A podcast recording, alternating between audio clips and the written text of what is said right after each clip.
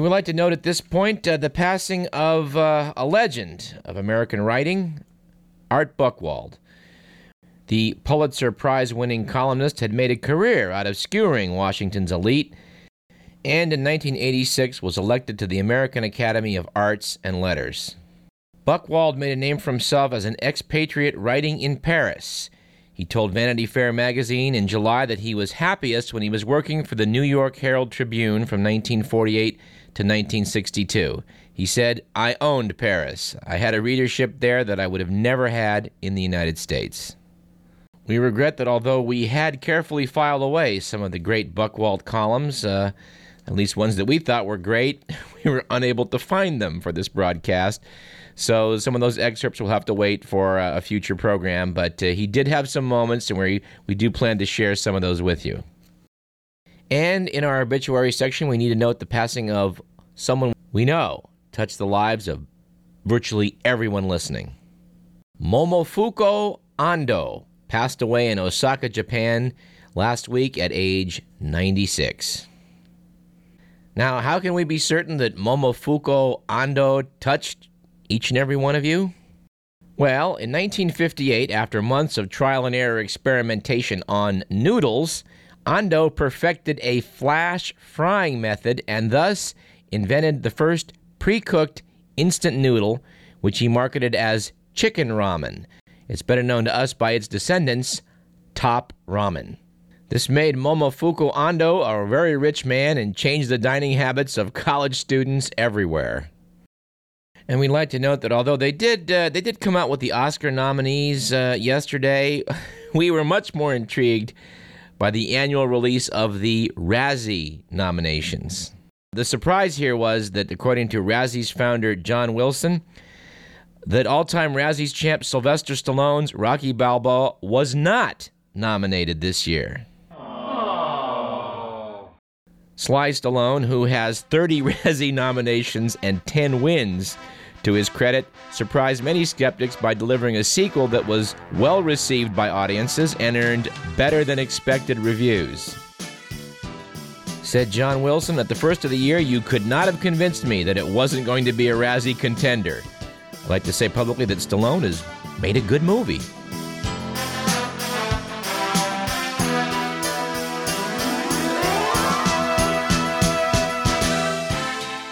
And uh, three items from the miscellaneous file would start with um, the first that the U.S. is apparently going to try again to produce dollar coins.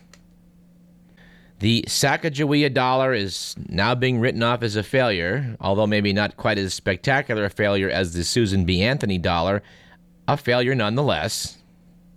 So, what the U.S. Mint is going to do is put the president's pictures on these new dollar coins and hope for the best. And we predict here on Radio Parallax that the Treasury Department will again show cowardice when it comes to doing the obvious that is, removing the US dollar bill from circulation. When the Europeans started over with the euro, they arranged it so they would not have small bills of very little value. Over on the continent, uh, the smallest bill you can have is the 5 euro note, worth about 6 bucks. We've suggested before, and we will now suggest again, that the smallest bill in circulation should be the $2 bill, and there should be $1 coins. But we feel fairly confident the Treasury Department will not take our advice. They will issue these new coins, they will not get used, and we will all be that much poorer for it. In some news from space, contrary to international treaties and common sense, the Pentagon's been talking like it owns the orbital space around the Earth to put military weapons in? Well, the Chinese apparently didn't agree. And last week they used a ground based missile to hit and destroy one of its own aging satellites 500 miles up in space. The Bush administration apparently thought it could announce that we now own space and that we were going to put weapons up there and no one else would be allowed to, and expected, I guess, the rest of the world to just kind of go, oh, okay but it doesn't appear as though it's going that way. Uh, on a serious note, the militarization of space, such as being proposed by various parties at this point, is just it's it's a catastrophe for all of us. and traces right back to the Bush administration's uh, deciding that the anti ballistic missile treaty, going back to the Nixon years, would simply now uh, be ignored. It didn't appear to be a very good idea to us at the time, and it looks even dumber now. And how about this for dumb? In the wake of newly elected U.S. Representative Keith Ellison of Minnesota being sworn into office on a Koran once owned by Thomas Jefferson, lunatic fringe radio host Dennis Prager said, quote, America is interested in only one book, the Bible, and warned that Ellison's use of the Koran would, quote, embolden Islamic extremists, unquote. The American Family Association called for a law requiring the use of Bibles at swearing in ceremonies. Wrote Beverly Schlegel in the Roanoke, Virginia Times, the Koran does not accept the separation of church and state and expressly demands that Ellison, quote, wage jihad and create certain political, not religious institutions such as Sharia law, unquote. These beliefs are in direct opposition to the freedoms we enjoy in the U.S. We think some folks have been misinformed. The American concept of religious freedom and a, and a separation of church and state goes back to Thomas Jefferson, not the Bible. If you think you know on a spot in the Bible where it specifically outlines the concept of the separation of church and state, please send us an email at info at Radio Parallax and we'll read it on the air and send you a t shirt. We don't think you can do it. All right, this item caught my eye from uh, the Week magazine, and I wasn't sure what to make of it, but I think I need to report it to you as it was written. Gwyneth Paltrow came under fire last week when she told a Portuguese newspaper that she doesn't feel American. The British are much more intelligent and civilized than the Americans, Paltrow said. They don't talk about work and money. They talk about interesting things at dinner. After fans complained, the actress said her remarks in Spanish were misconstrued. I need to go back to seventh grade Spanish, she said. Now, what's puzzling about this is that last time I checked, Portuguese newspapers do not publish in Spanish. Now, there's a couple possibilities here. Uh, maybe she was trying her hand at Portuguese. Maybe she was speaking Spanish and the Portuguese translators didn't get it right. Um, I don't know. Personally, I think she should have stuck by her guns. But seriously, folks, when we talk about uh, the Portuguese language and mistranslations, we inevitably must come to a subject I've been meaning to get to on this program for quite some time, and today is the day. The Portuguese writer Pedro Carolino produced one of the most remarkable books ever written. It appeared in Paris in 1851. Its title, The New Guide of the Conversation in Portuguese and English, only hints at its extraordinary content. Little is known about Mr. Carolino, but his deathless work is believed to be a collaboration with José de Fonseca, the respected author of a Portuguese French phrase book which was published in 1836. Carolino set out with the reasonable goal of creating a Portuguese English phrase book. There was one problem, however. Carolino did not know a word of English. Furthermore, he did not possess an English Portuguese dictionary. Undaunted, Pedro Carolino used Portuguese French and French English dictionaries in series through which he dragged his translations. The literal transformation from Portuguese, a language Carolino spoke, to French, over which he had only a rudimentary grasp, into English, with which he had no familiarity, surely accounts for the results obtained. Now, some mishaps are to be expected in any pioneering work, but nothing quite prepares the reader, however, for the surreal and hilarious content of The New Guide. It turned out upon being published, this book was so popular it ran through something like 15 printings. And in fact, it is revived every so often and has been currently, and I believe is available in bookstores near you or on the web, under its current title, English as She is Spoke.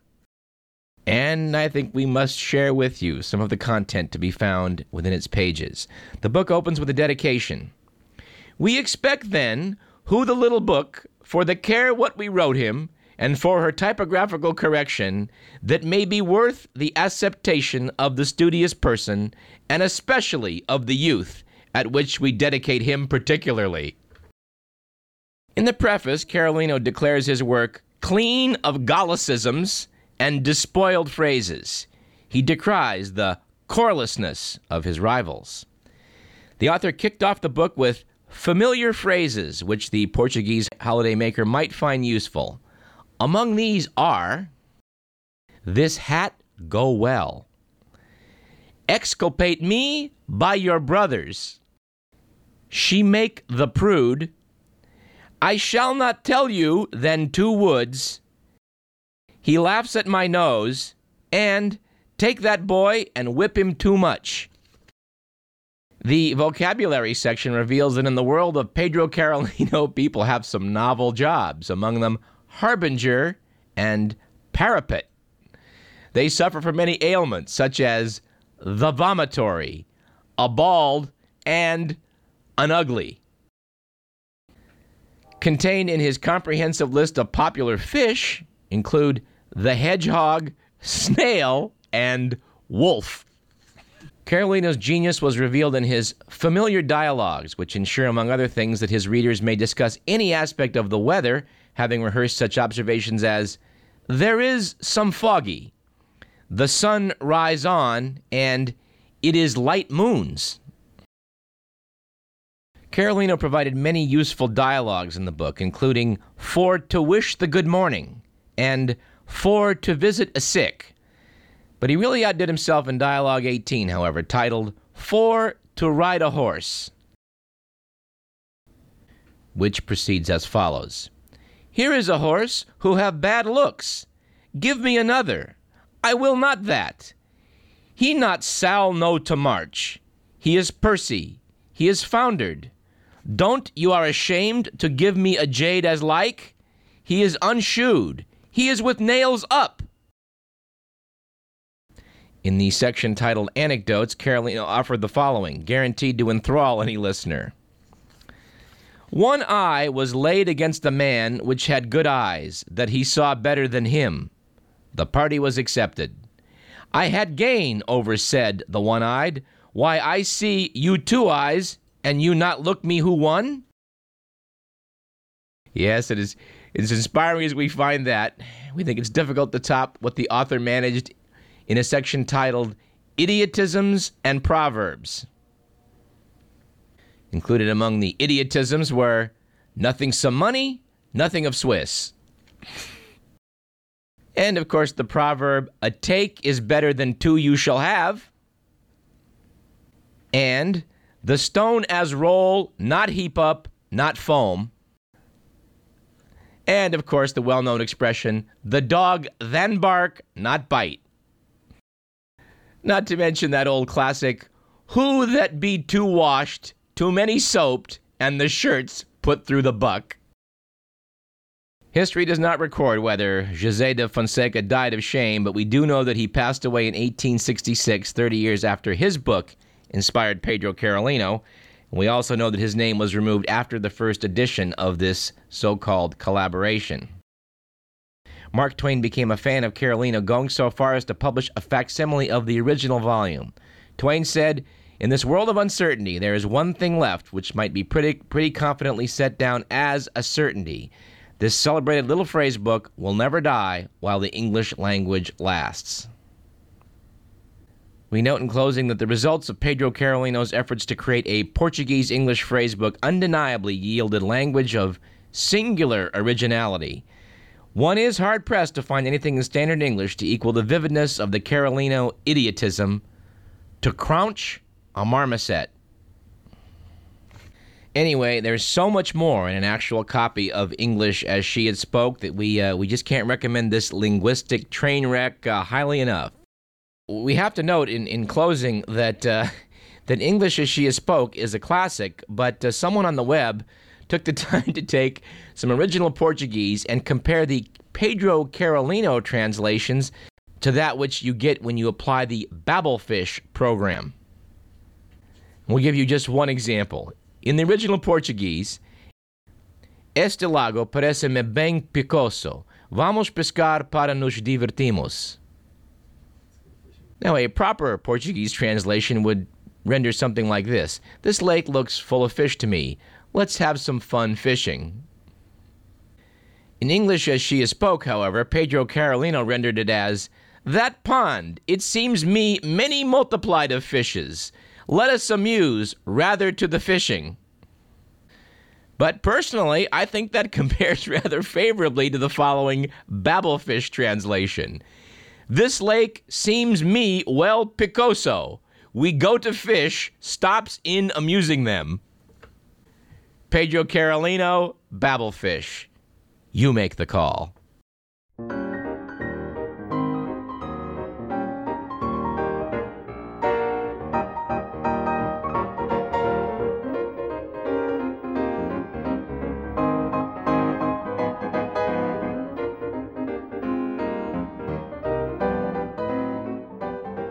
That's it for the program. We want to put a very special thanks out there for CC Goldwater for speaking with us from her home in Arizona.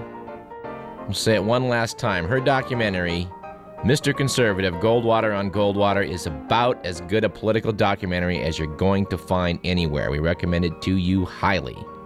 And on next week's program, we'll be joined by the legendary American humorist P.J. O'Rourke, the best selling author of 12 books.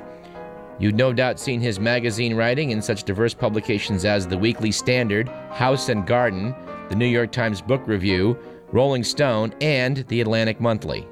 We like to think of him as the author of The Funniest Thing This Correspondent Has Ever Read.